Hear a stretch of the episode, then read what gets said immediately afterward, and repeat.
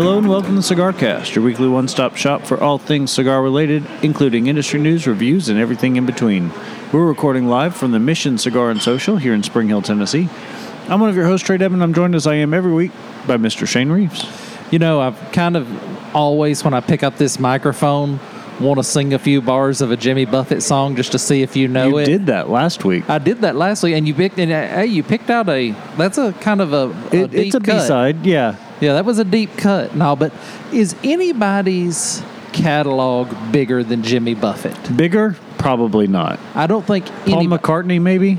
Well, you know, I listened to the Jimmy Buffett channel, the Margaritaville channel on Sirius, and literally every day I hear a Jimmy Buffett song I've never heard before. Right.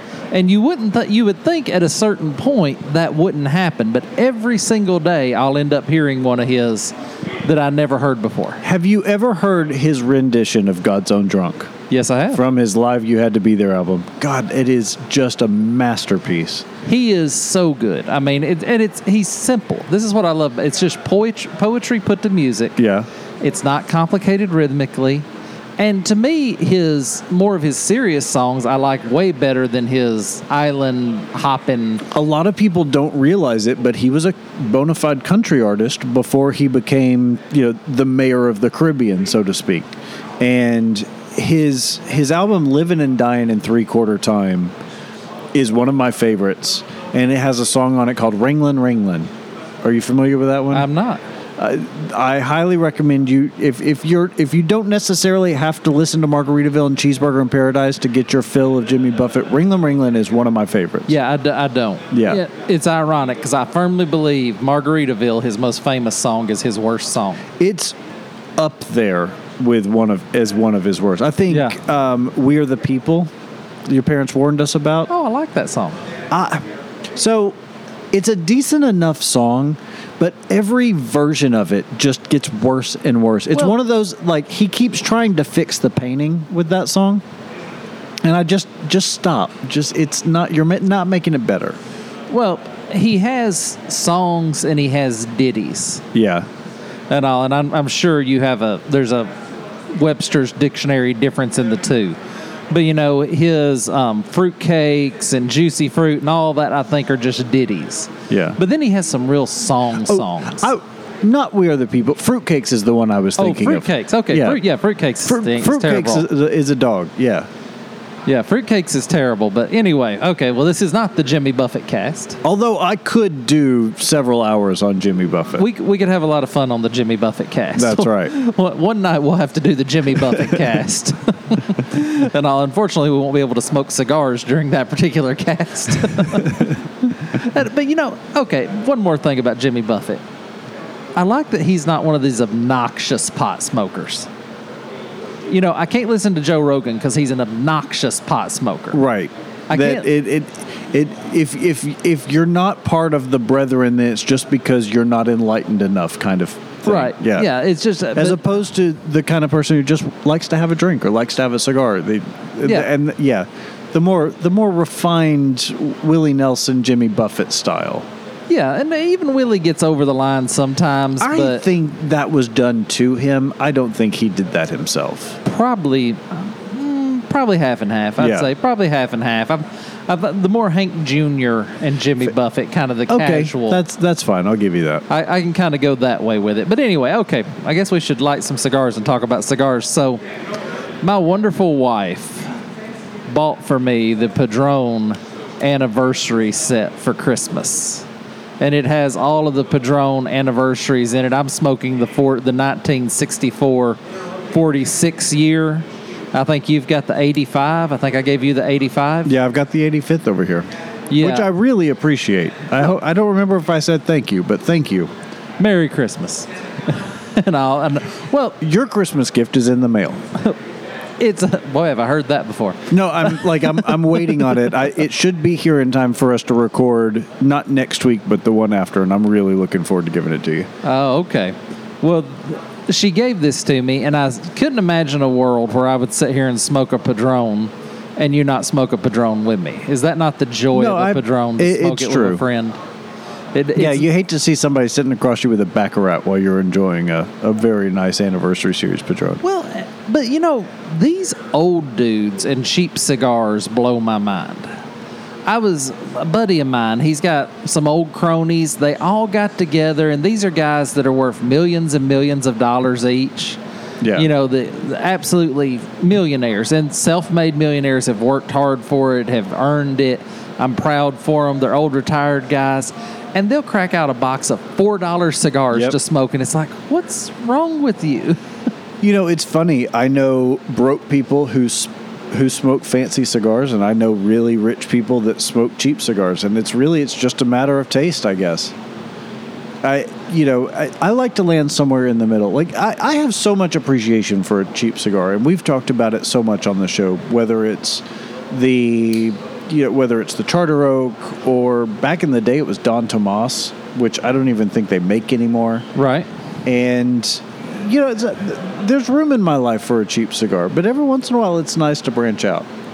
Well, my father, he texted me this week, and he's got a buddy down there in Florida that he plays golf with and all, and he said, hey, can you get me a box of cigars for this guy for Christmas? And I said, sure, send me a picture of the cigar. So he sends me a picture, and it's a Quorum. Oh. And I had to message him back and say, those don't come in a box. Those come in bundles. And he said, well, I took the guy a nice cigar, and he couldn't really smoke it. He said he didn't. And all because he's used to cheap cigars. So, well, and, you know, and that's kind of what I was going to say next, which is, let's say you set a budget for yourself of $500 a month that you're going to spend on cigars. Now, you can either buy a box of Padron 85th anniversaries, or you can buy 16 boxes of Quorums. Right. And if you're old and retired and going to smoke 4 or 5 a day, and you enjoy it, and you're going to lose them in the lake or on the golf course or whatever, I get it. I do get it, but I like to treat myself well. Oh, for sure. But what makes a cigar good and what makes a cigar bad is a very subjective measure, as is evident by the top 25 cigar lists on aficionado.com. Yeah, I don't want to spend too much time on this, but it's rare that I go through the top 25 list and I have strong opinions. Usually it's just like, okay, whatever. I haven't smoked but maybe 2 or 3 of them. This year I've smoked a bunch of these. Well, you know, it's easy to look at their body of work and complain. Yeah. So anything I'm going to complain about, I want to have substance. Right. I want to have, you know, H. Upman number 1 cigar of the year. We've talked about this before. I don't know how I feel about having a Cuban as number 1. I do. I don't like it. In an American publication, it feels half-hearted to me, or disingenuous. Yeah, I feel like, you know, of course, it's kind of like we do our list. When we decide to do a top 5 or top 20 or whatever we decide to do. We haven't talked about this, but I don't know that we're going to get a Stogies out this year. I don't know. We might get an abbreviated one and just talk about a few things. Since we've only been doing the show back for a couple of months this year. Yeah, I've got a good shot at what I think number 1 is, but we'll cover that in a future episode. All righty. But here's the thing. I think if you're going to do a top 25 list, no Cubans. And can we all just accept Padrons are the best? Right. I mean, because I wouldn't feel right on any top 25 list that I'm saying, okay, of all the cigars on the market right now, these are the best cigars, Padron not being a number 1. Well, as we talked about last year in the lead up to the holiday, I think the Plasencia Alma Fuerte Salomon is better than a lot of Padrons. You know, I re-smoked that cigar and I still don't get it. Did you have the Salomon? Mm-hmm. Okay. Yeah, still, but I'm just not a giant Plasencia fan. You kind of got to have a palate, that lends itself to that. But just to hit a few high points on the list, I think I've got about 1 left in my box. I may have smoked the last one when I changed jobs as a celebration, but I'm almost out of those, if not already. Well, the Rocky Patel 60th, that one ranked number 2. I don't agree with that. I didn't find it to be very good at all. I think that is an embodiment of the criticism with this list. And that's all I'll say. I'm going to try and be political about this. I'm going to say that, to me, screams of the type of...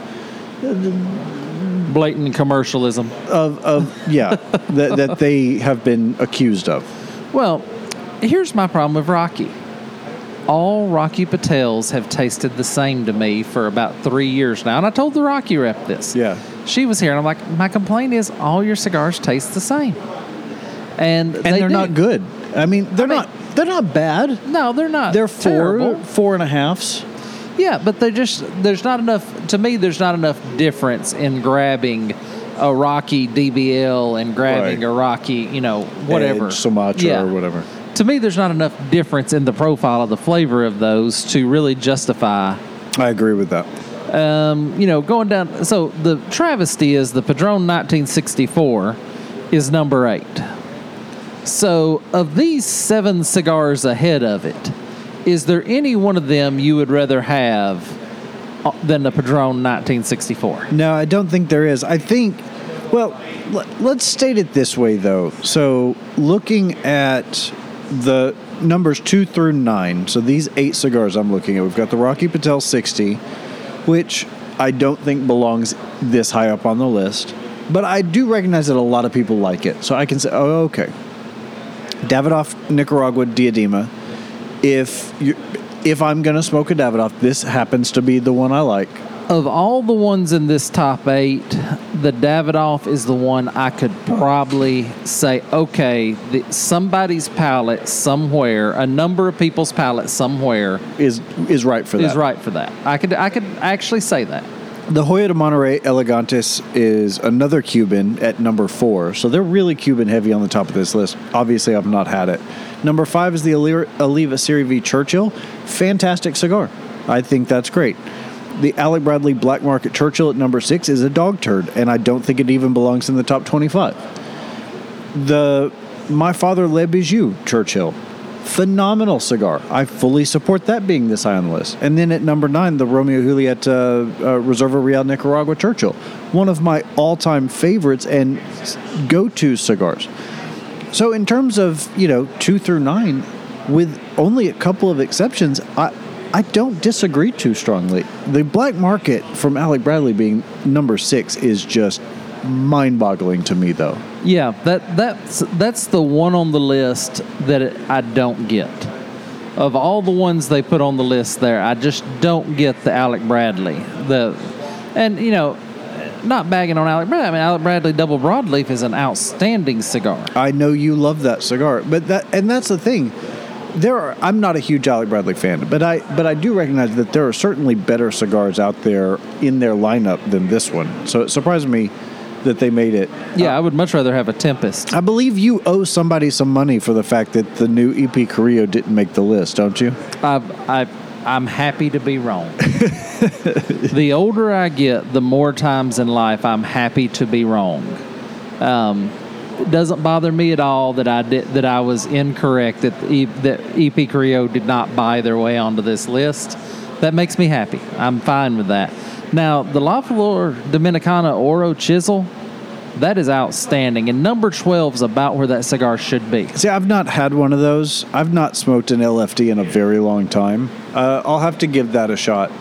You know what surprises me about this list, and it's something that we kind of give them a hard time about, is the fact that you don't have to be a new cigar to be on this list. And I feel like you kind of, if it's going to be an annual list, it should have tied to what happened that year. But I'm looking at this list, La Palina Goldie, excellent, absolutely belongs on this list. Joya de Nicaragua Antaño, to me, I really like that cigar. I've smoked 2 or 3 boxes worth in my life. I don't know if it belongs at 13, but I'm happy to see it on the list. New World Dorado, fully support that being on the list. But there's a lot of familiar names, San Cristobal, Casa Magna Colorado, Brickhouse Churchill. Yeah, the list, by the nature of smoking cigars, I almost think, so do you think the blind tasting is the only way to do it? Or do we not have people that are just intellectually honest enough to look at a cigar and say, this is the cigar I'm smoking, and I'm going to judge this cigar on how it smokes? I think it has to be blind because you would never get the Espinosa knuckle sandwich on this list if it weren't blind. At number 23. You don't think people would... You think they would... Espinosa... See, I really like Espinosa cigars. At least in this area, you don't find them in shops hardly at all. And their marketing is fairly... I wouldn't go so far as to say polarizing, but distinct. Well, the Espinosa rep was actually in here last week. And I wasn't here, but the owner, he texted me and said he was here and wanted to know what I thought of the Espinosas. And my answer to him was, they're too close to the Altadis product in flavor profile. I disagree with that. See, I've always felt like them and Altadis, the Altadis flavor profile of the Espinosa are too close together, and we've already got plenty of Altadis. See, I personally disagree with that, especially like the 601 La Bamba, and there's another one whose name that they make, whose name I can never remember, that I think are really unique and really underappreciated by the industry. Well, it's like the Laranja. I like the Laranja. That's the one I'm thinking of. But if I smoke the Reserve or the Reserve Nicaraguan, the orange one, the Monte Cristo Nicaraguan, with the orange label, to me it's the same cigar. Oh, see, I taste a lot of difference between those. I don't get much difference in them. But, you know, these lists, like I said, it's always subjective. I do want to touch on the other list I picked out. Yeah.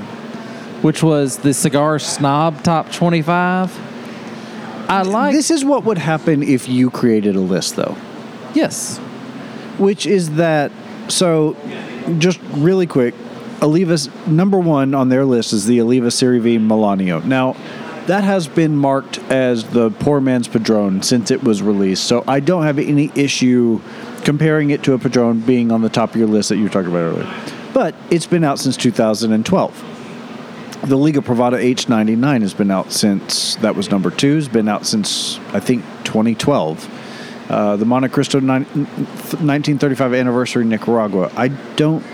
That one just came out this year. I was about to say, that might be the only new one on the list. My Father La Promesa came out in 2020. No. 2018, maybe? Yeah. The Sin Compromiso from Hoya came back in 2018. Like, so these are all, that's just the top five, but they all have been out for 4 years. And I think you would, if you were to curate a list the way that you want to, like, of all time, I don't think year to year you would see a whole lot of variation in your top 10. I think it would take a long time for a cigar to work its way up the list.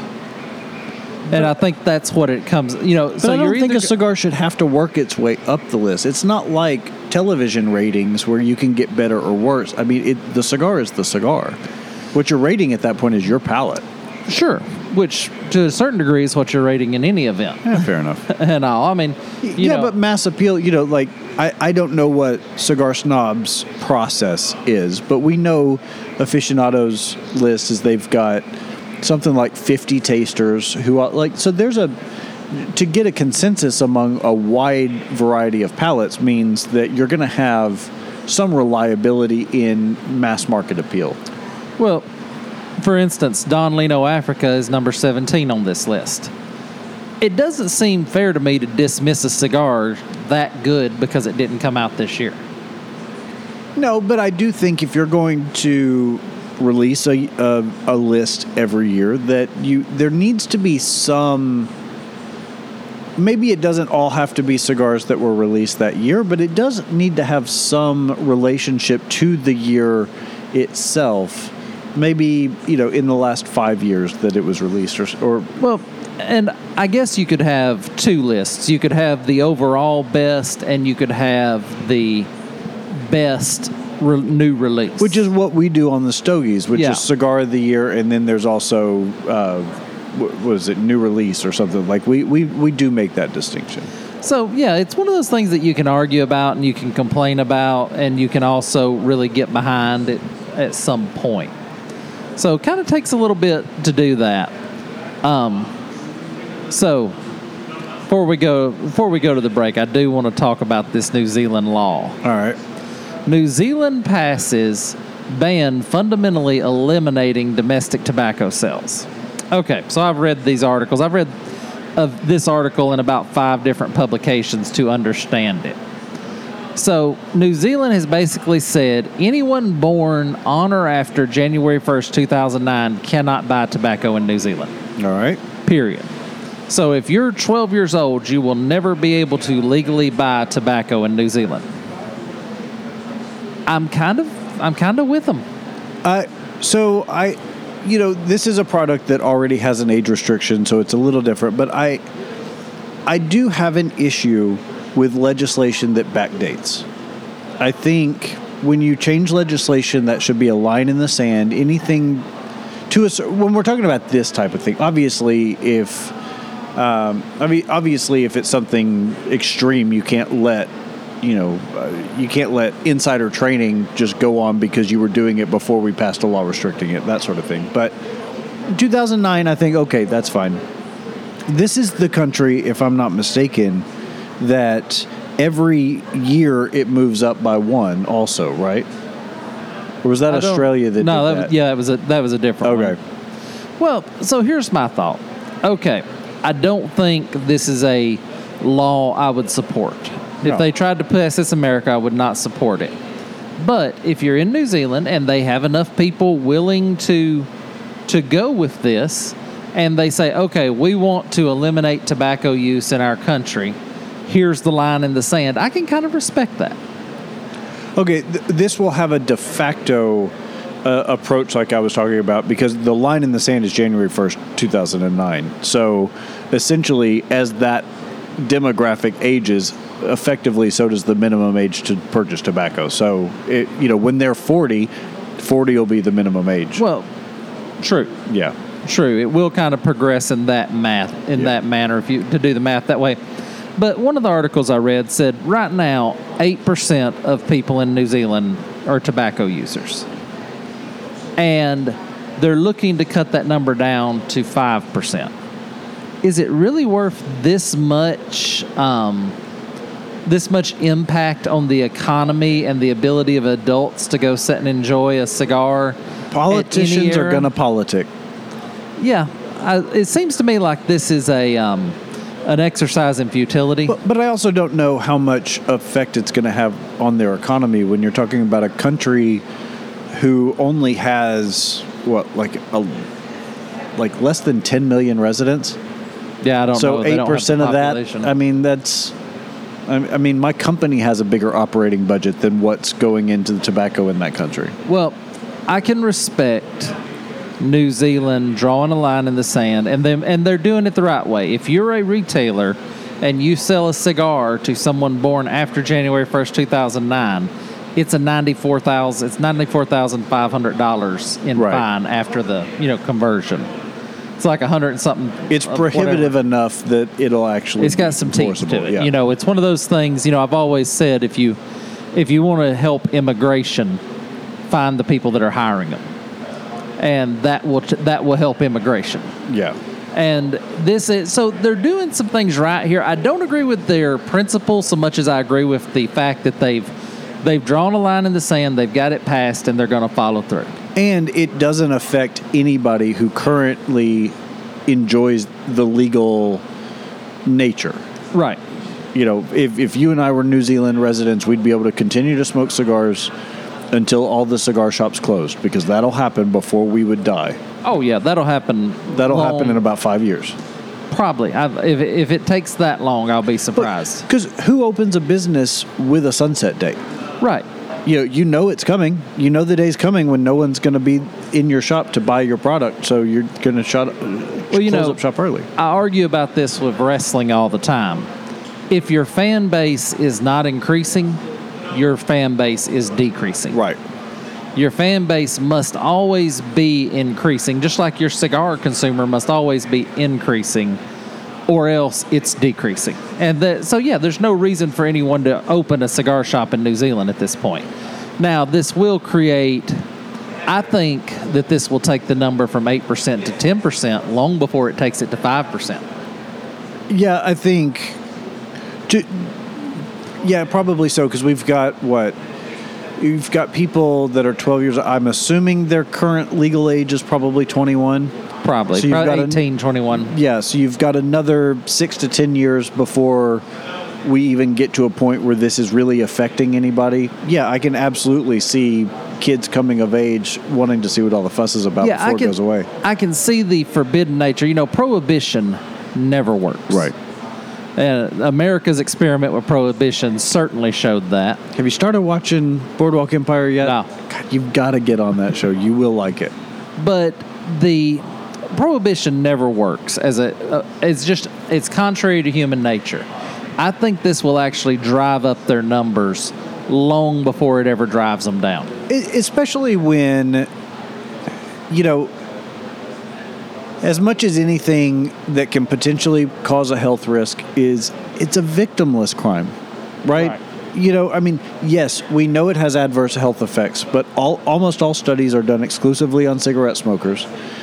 And we also know that even though there is a concern among secondhand smoke, we've never been able to effectively isolate it as a cause external to nature, leaf blowers, and right. You know, what's coming out of the tailpipe of cars and other things like that. So. All right, let's hit this Netherlands thing before we break. That way we can get all the legislative stuff. Yeah, we'll get the legislative stuff took care of so we can have a fun second half, yeah. A more fun second half. Netherlands moving toward plain packaging for cigars. To me, this is another nothing burger legislation-wise. You know, I think, you know, Canada did this a number of years ago, and we talked about it on the show, and I actually don't hate it. You know, Is it actually going to result in a price drop from cigars because they're not having to design bans? No. Should it? Probably. But, you know, how often do we talk about how much better we would be at rating cigars if we were doing it blind?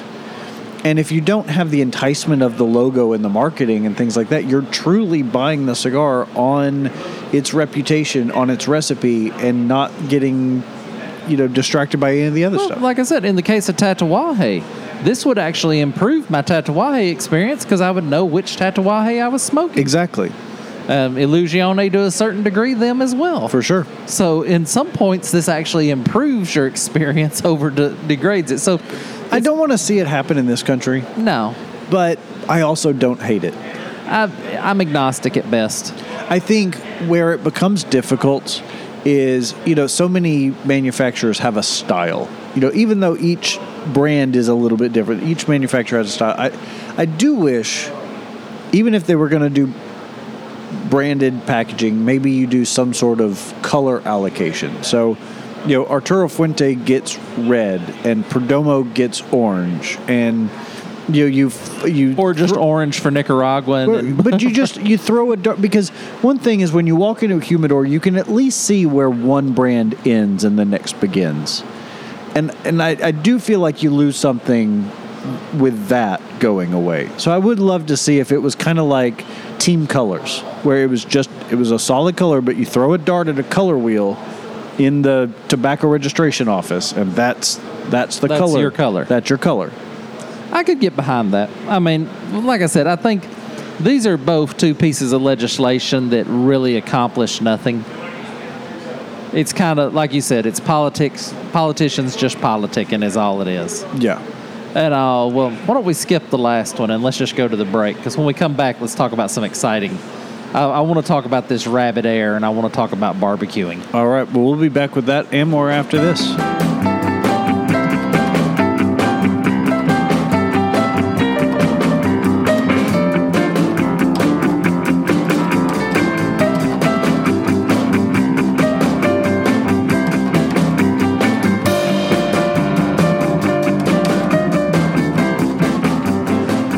Welcome back to the Cigar Cast. This is one of your hosts, Shane, sitting across from the man who this year would like to see the Super Bowl end in a punt, pass, and kick competition, Mr. Trey Devin.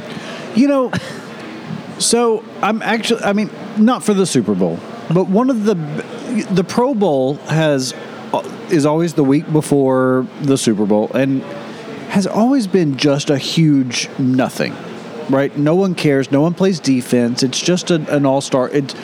The NFL doesn't have an all-star break. They have the Pro Bowl.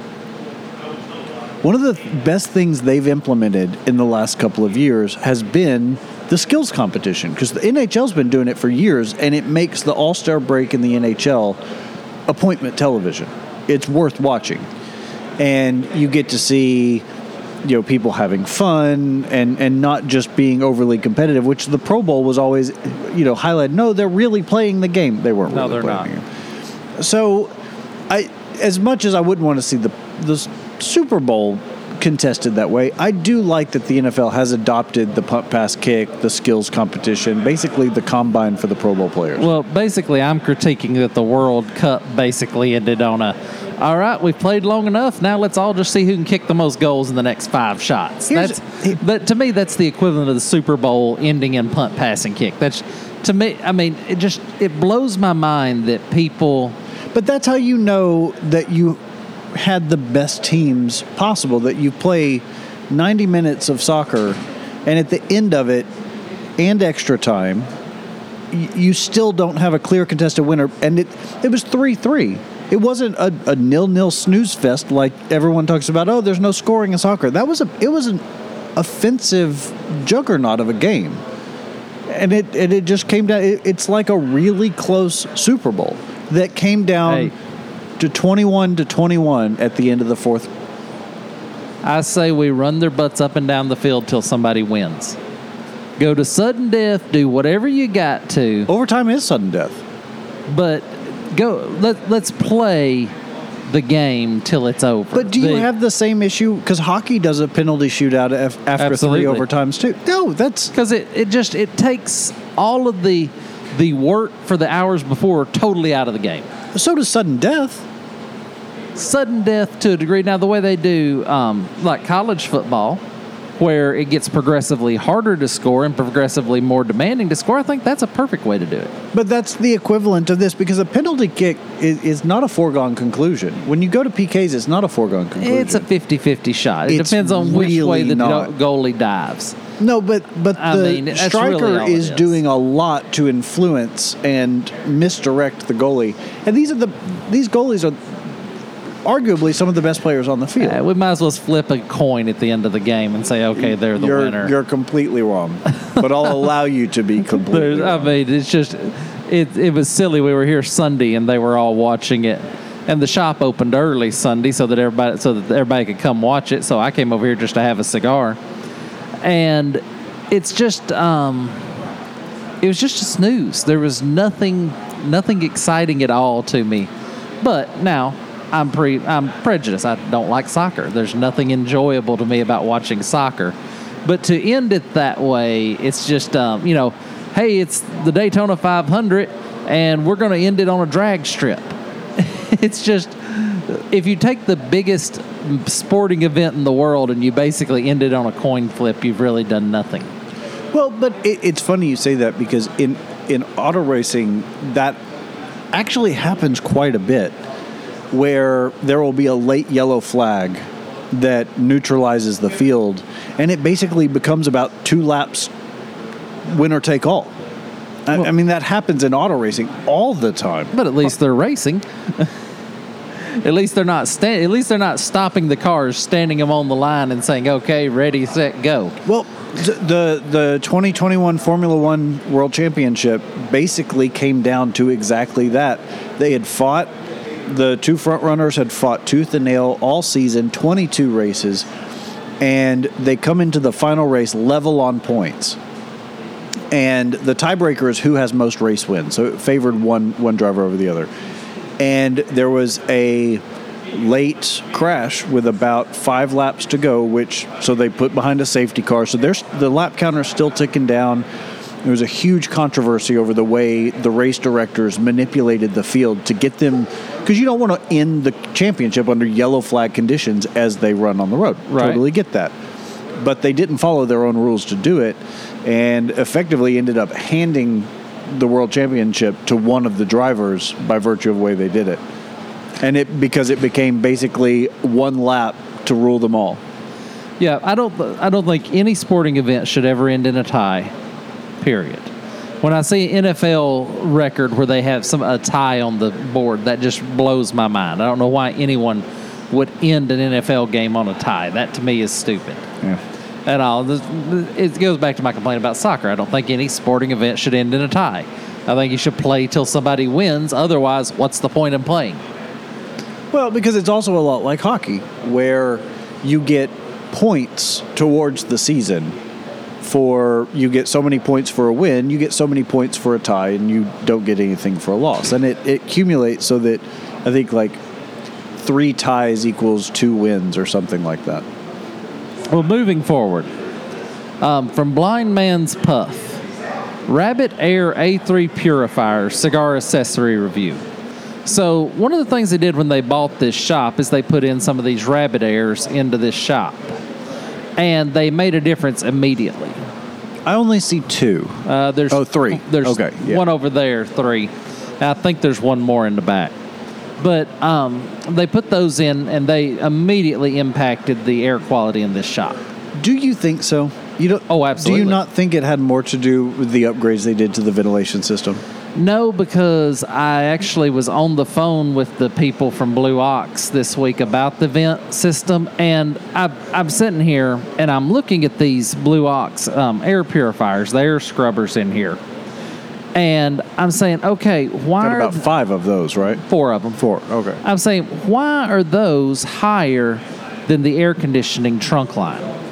Because being higher than the air conditioning trunk line, the trunk line is spraying out air. It's cutting out the effectiveness of these Blue Oxes. And I finally brought it up to the owner. I said, hey, I don't think these Blue Oxes are doing anything. I think we have walled off the smoke from these Blue Oxes. You've got a Bernoulli effect taking place that's reducing their effectiveness, yeah. So he called the Blue Ox for me, and I was talking to the guy there, the engineer there at Blue Ox, and he said, yeah, they should be 6 to 8 inches lower than the trunk line. I said, okay, well, why didn't y'all tell them that when you sold them that? Well, we didn't ask anything about the air conditioning system in the building. Seems like that would be among the first questions you would ask. Well, especially because, I mean, obviously they're going to say they're not responsible for installing them, so, you know, they don't. But if I'm going to sell a product, number one complaint of people that go into a facility that allows smoking is that even if you're not smoking, you walk out smelling like smoke. You sell a product that's supposed to make that experience better for people. Isn't it kind of on you to make sure the people who are buying your product are installing it and using it correctly so that people don't say, oh, don't buy those, they don't work? Yeah, he called them and they said, how tall are your ceilings? How big is your space? He gave them that information and they said, okay, so you need to hang them here, here, here, and here. And they sent a little diagram. Oh. But they never asked where the air conditioning system was in this unit, in this building. Right. And also I talked to him, he said, yeah, they all need drop 2 foot. And I said, yeah, they need drop. I said, that's what I've been sitting here hypothesizing for the past 2 weeks and all. So they're going to drop them all 2 foot in here, and I bet it'll be night and day difference. Yeah, I bet you're right. When they drop them down. But anyway, to that point, my bigger point is the Rabbit Airs made a giant difference from the day one they were put in. They made a very big difference in what was going on here. Now, here's the question about the Rabbit Air. The Rabbit Air, this one that we're looking at, the SPA 1000N, it supposedly will clean 1,070 square foot, and they cost $749, which if you told me, Shane, you can put a Rabbit Air in your bonus room, and you could go upstairs and set and smoke in your bonus room and not have the rest of your house smell like smoke, I'd give you $800 in a heartbeat. Yeah, the problem is it doesn't work. It wouldn't ever work that way. No, number one, because you'd lose air under the door because you don't have an active return in your bonus room. Most people don't. Right. So you're going to lose air to the rest of the house because you've got a positive in any one room in your house. You've got a positive pressure situation. But also the biggest issue with this is maintenance. Right. How many people do you know that replace their air conditioning filters on time? Excluding yourself. Yeah, I'm the anomaly, right, because I've built houses my whole life, right, and I know that. Have you ever known anybody that holds that schedule with plus or minus a week? 2 in 10. I think that's being generous. It's probably a high number, 2 out of 10. You know, that used to always be what I would talk to customers about when we were doing the orientation on their new house. Was buy a stack of filters. Don't buy expensive hepastatic filters and all that crap. You don't need that. you will get more benefit out of frequently replacing that filter than you ever will of buying an expensive filter and putting in there. Absolutely. Go buy the cheap filters, buy 10 of them at a time, keep them in your closet, and every 30 to 45 days, pop that one out and put a new one in. Yeah, and set a reminder on your phone. It's vent clean it, or it's filter changing day. Yeah, it's home maintenance 101. So everyone I've ever known, I've seen a couple of shops that'll bring one in and stick it in the corner of the lounge. And I don't know anybody who has anything positive to say about them. And my hypothesis with that is that it's because they're not changing the filters regularly enough. And this even says replacement filters are $115. So right. Not only are you out $750 for the unit, but then once a year. Is it just once a year? Yeah, annual filter cost $115.95. But I would also like to know, based on what? Based on how many cigars? Right. Is it in a? Because if it's in a lounge versus my bonus room, that's two different ball games. Exactly, and I think what happens in the shops is that they either stretch it to 18 months, because how many shop owners do you know that want to drop $115 on filters for their air purifier? It just doesn't happen, right? Well, yeah, good shop owners just consider it a cost of doing business. But most of them are going to try and stretch it, or they just don't want, or they have a bad month, and maybe it's the easiest thing to drop off the budget. I will say the guys here at Mission do it religiously. Yeah. And then you can tell. And you have to. And I think most of your home smokers, but like I said, if you're smoking a cigar in your bonus room 3 times a week, you're probably okay at a filter a year. Sure. But if you're smoking, you and your wife both smoking, let's say 2 a day, every day. Right. You would need to replace that filter way more often than once a year. Okay, so what if you have a designated cigar room?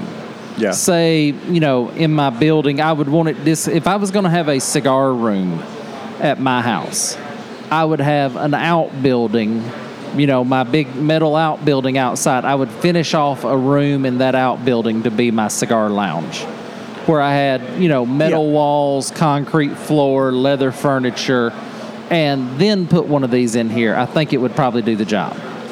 I also think, though, that you probably get almost as much effectiveness by just putting your room in a negative pressure situation, because then you're going to get with an active exhaust.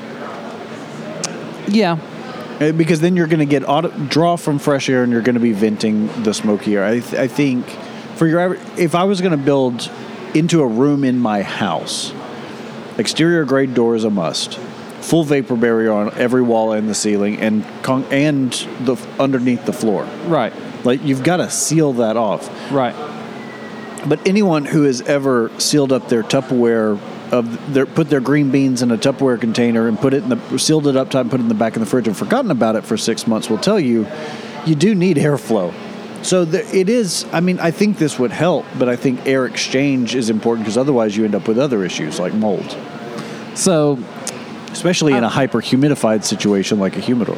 Well, I wanted to talk about this because I did want to state the ones they put in here made a difference immediately. And I think the key to that is regular and routine maintenance. And I think it's out of reach for most recreational folks if they were going to put one of these in their home. I don't know. If you had to do it annually, I don't think it would be a problem. Assuming, of course, that your particular smoking habits were in the specifications for whatever it was designed for. Yeah, it's saying here they exchange the air for 2 times an hour. That's kind of a low number. Most houses were kind of shooting for 3 to 6 times an hour. Right. And this also claims 1,000 square feet. Now, that's only if it's a single room at 1,000 feet. Yeah, 1,000 square feet. You add some walls and corners into that, you're going to have a harder time. Yeah, that's going to change a lot of that profile. But I don't know. I've often considered having one just to see. Now, if you're going to use a garage, though, I think you're in good shape, because a garage is insulated. It's already got vapor barrier to the interior walls of the house. It's got an exterior grade door. And it's easy enough to ventilate if you need just a little bit extra help. Right, if you want to raise the garage door, yep, and let it go. Because I'll tell you, in our garage, if we smoke in our garage in the winter and we both smoke in Africa, it's thick in there. Oh, yeah. By the time we're done with an Africa piece, it is thick in that garage. And it makes a big difference. But anyway, all right. Well, I wanted to touch on that. Now I want to talk about something that's not cigar. I guess it's tangentially cigar related. The art of the grill.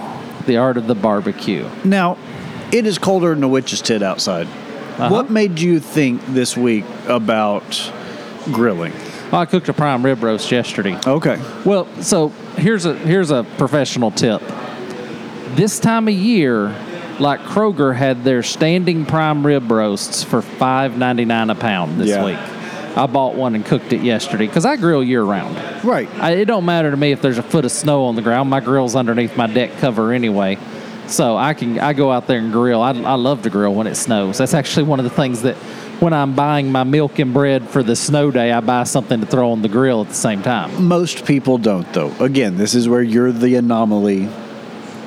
But anyway, so the art of the grill, I do think there's a relationship between cigar smoking and grilling. In fact, I think it was about 3 Father's Days ago when we were doing the show, we were talking about what to get your, you know, the father in your life, whether it's a husband or a dad or whatever.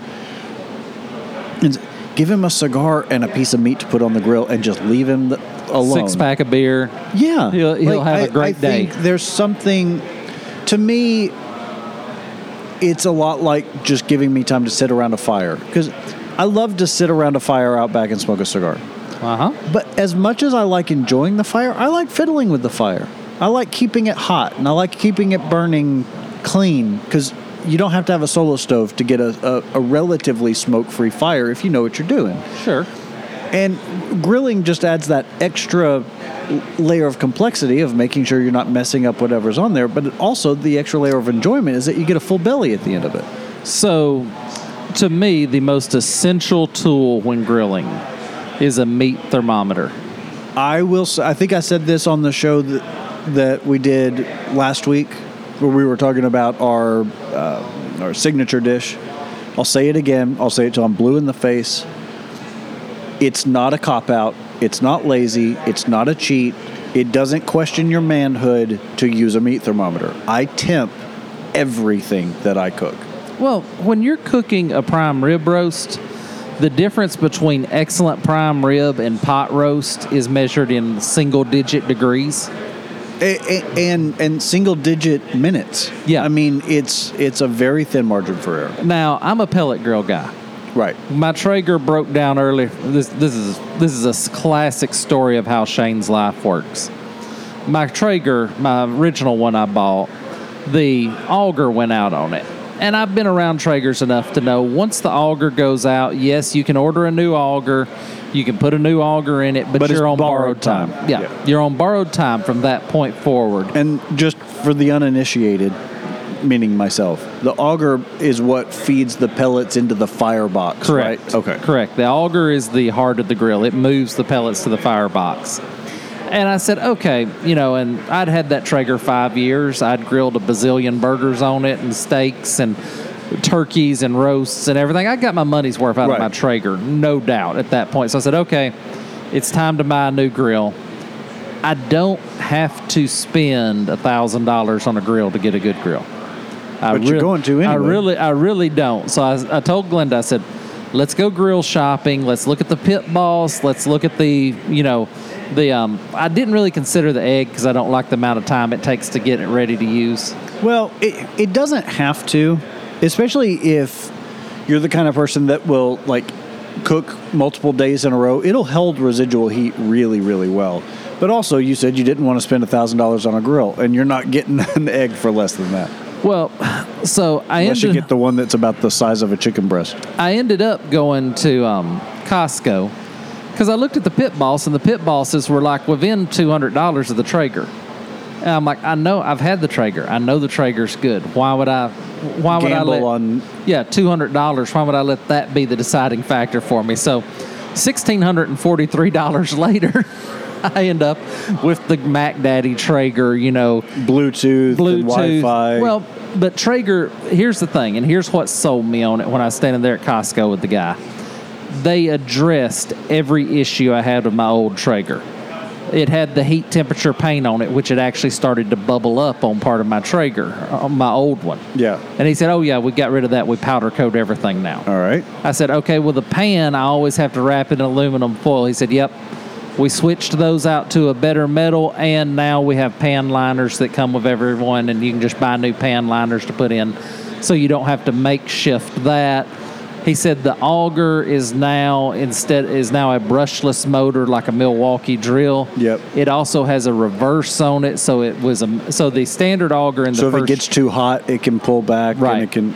The first Traeger I had just had an auger, and the auger had two modes, on or off. Right. And it either turned on and fed pellets, or it turned off and quit feeding pellets. The new Traegers, it turns on at variable speeds. It heats up quicker, so. Every issue I'd had with the Traeger I had was addressed in the new modern Traeger. Yeah. And also, it's always reassuring when you look at a company like that is the top of the line. Like, they are the gold standard in that market of pellet grills, of semi-automated grilling, I would call that.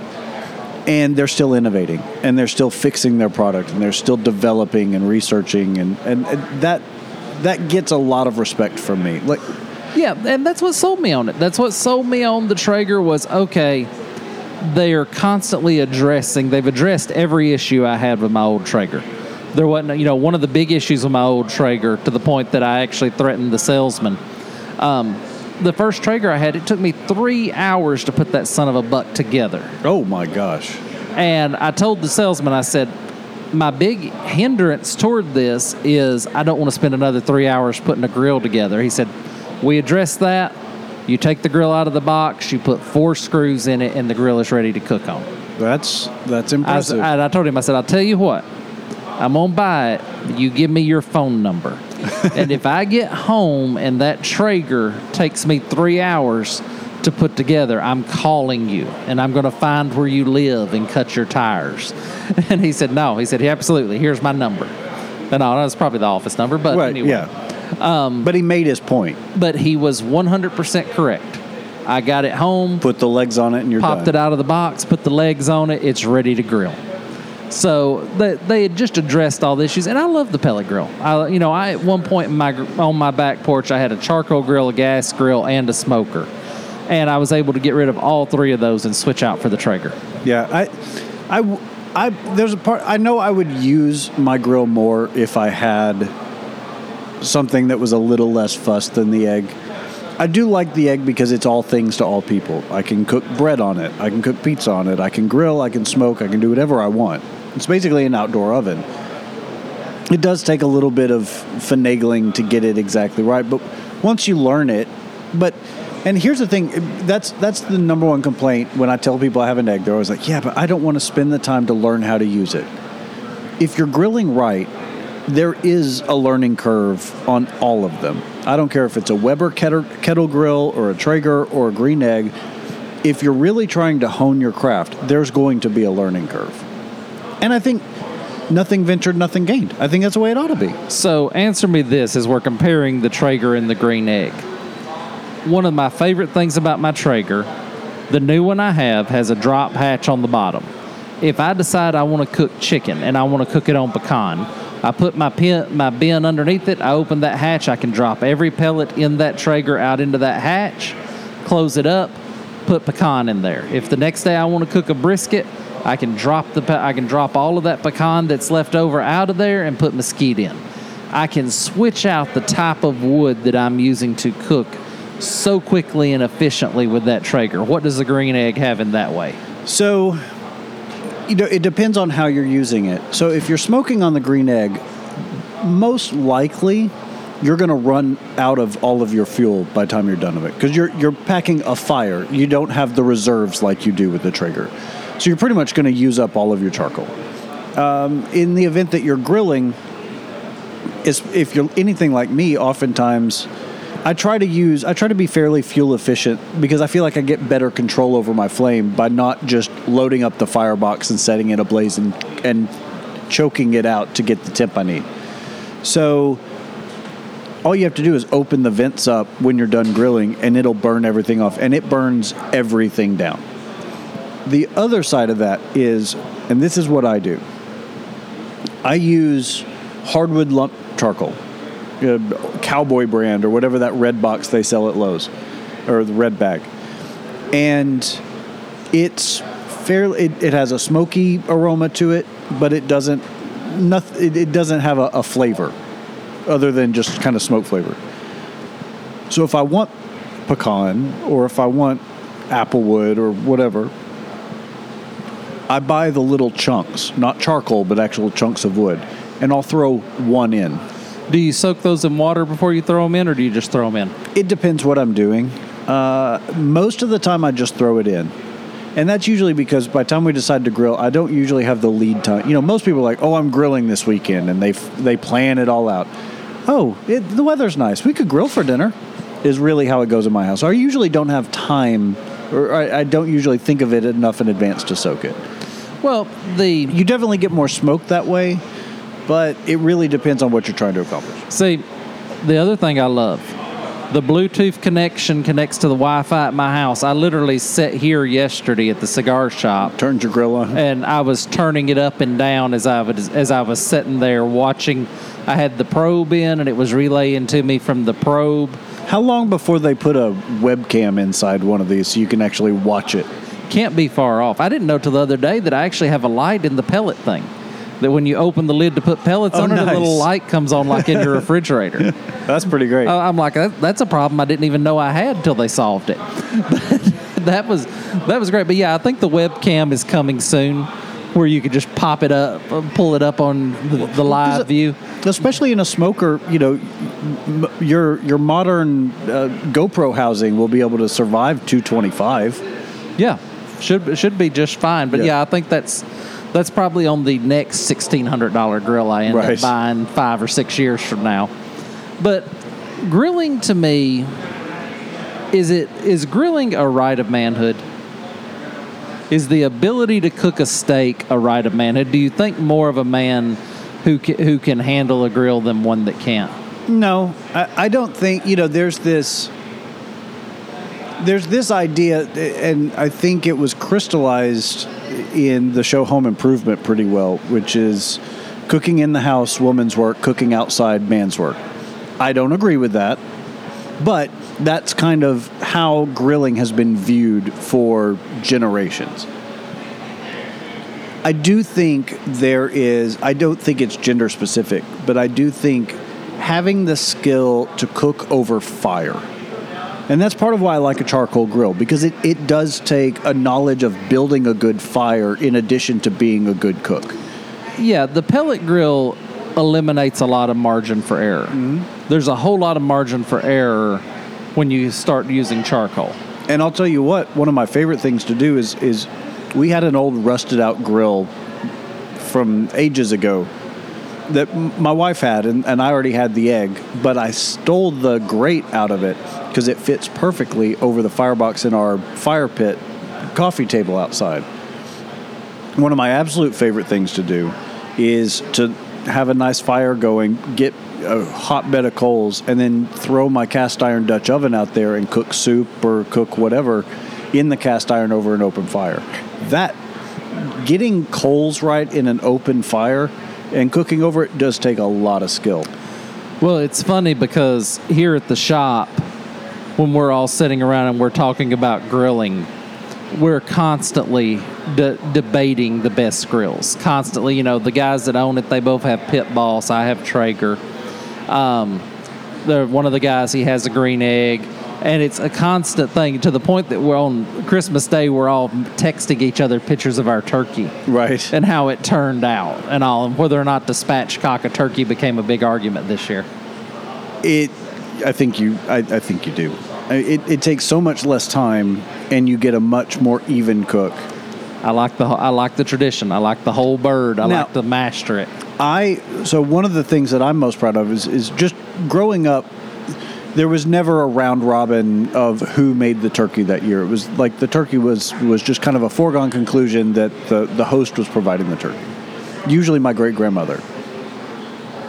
But as time has gone on, it has now become my job at my grandmother's house to carve the turkey. And I don't think there are very few things in my life that I take great pride in. And being responsible for carving the turkey at Thanksgiving is one of those that just touches me to no end. Is electric knife cheating? Yes. Think so. I do. I actually used one for the first... So I typically will take my knives with me when I go over there so that I have a sharp knife to carve the turkey with, because my grandmother doesn't have any sharp knives at all. And I forgot this year. Well, my mom had bought an electric knife. And it's like, here, my great-grandfather always used an electric knife. I was like, okay, that's fine. So that was kind of what I grew up with. I ended up basically not using it just because it's like for the delicate work of taking off the dark meat and getting the hindquarters off, you need a real knife for that. The only thing the electric knife is good for is carving the breast meat. I have Bass Pro Shop cordless fillet knife, and I use that thing every week. I mean, it's perfect. I love it. Yesterday when I got the rib roast off of the grill, debone, take the bone off the back, and when I was prepping the roast, pulling the fat off and getting it trimmed up, can't beat an electric knife. But I'm an absolute... This is one of the few areas where we disagree this direction, where I'm the traditionalist. Electric knives are fine if that's what you want to use, but I don't like gadgets in my kitchen. We have spent thousands of years perfecting metallurgy and forging and making blades, and all of that knowledge is distilled into a fillet knife you can buy for $15 at Bass Pro Shop that'll do a fine job if you treat it well. And I much prefer the skill that is required to be developed and can be displayed by using a traditional knife in the kitchen. I don't have room for electric cutlery in my kitchen.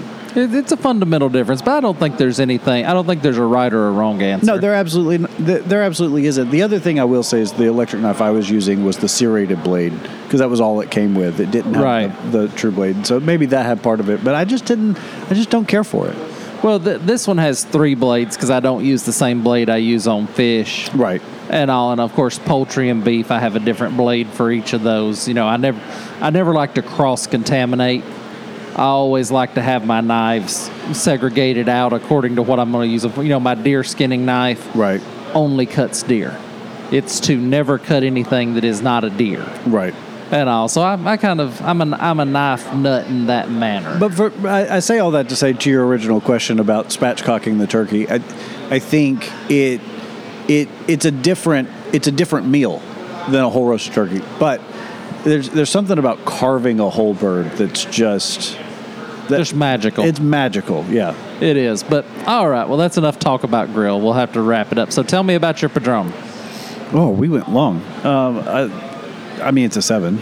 A Padron's a 7. A Padron's a 7. A Padron Anniversary Edition. I didn't know that was the cigar I needed tonight, but that was great. That was the one you needed. I'm glad I could give you the cigar you needed. No, mine's a 7. There's a reason why Padron don't have reps. There's a reason why they don't need to advertise. Yeah. They're just the best every time. Absolutely. Well, how do they get a hold of us? You can reach us at facebook.com/thecigarcast. We're on Instagram and Twitter @thecigarcast, and email info@thecigarcast.com. Thank you, everybody, for listening this week. Until next week, have a great cigar and think well of us.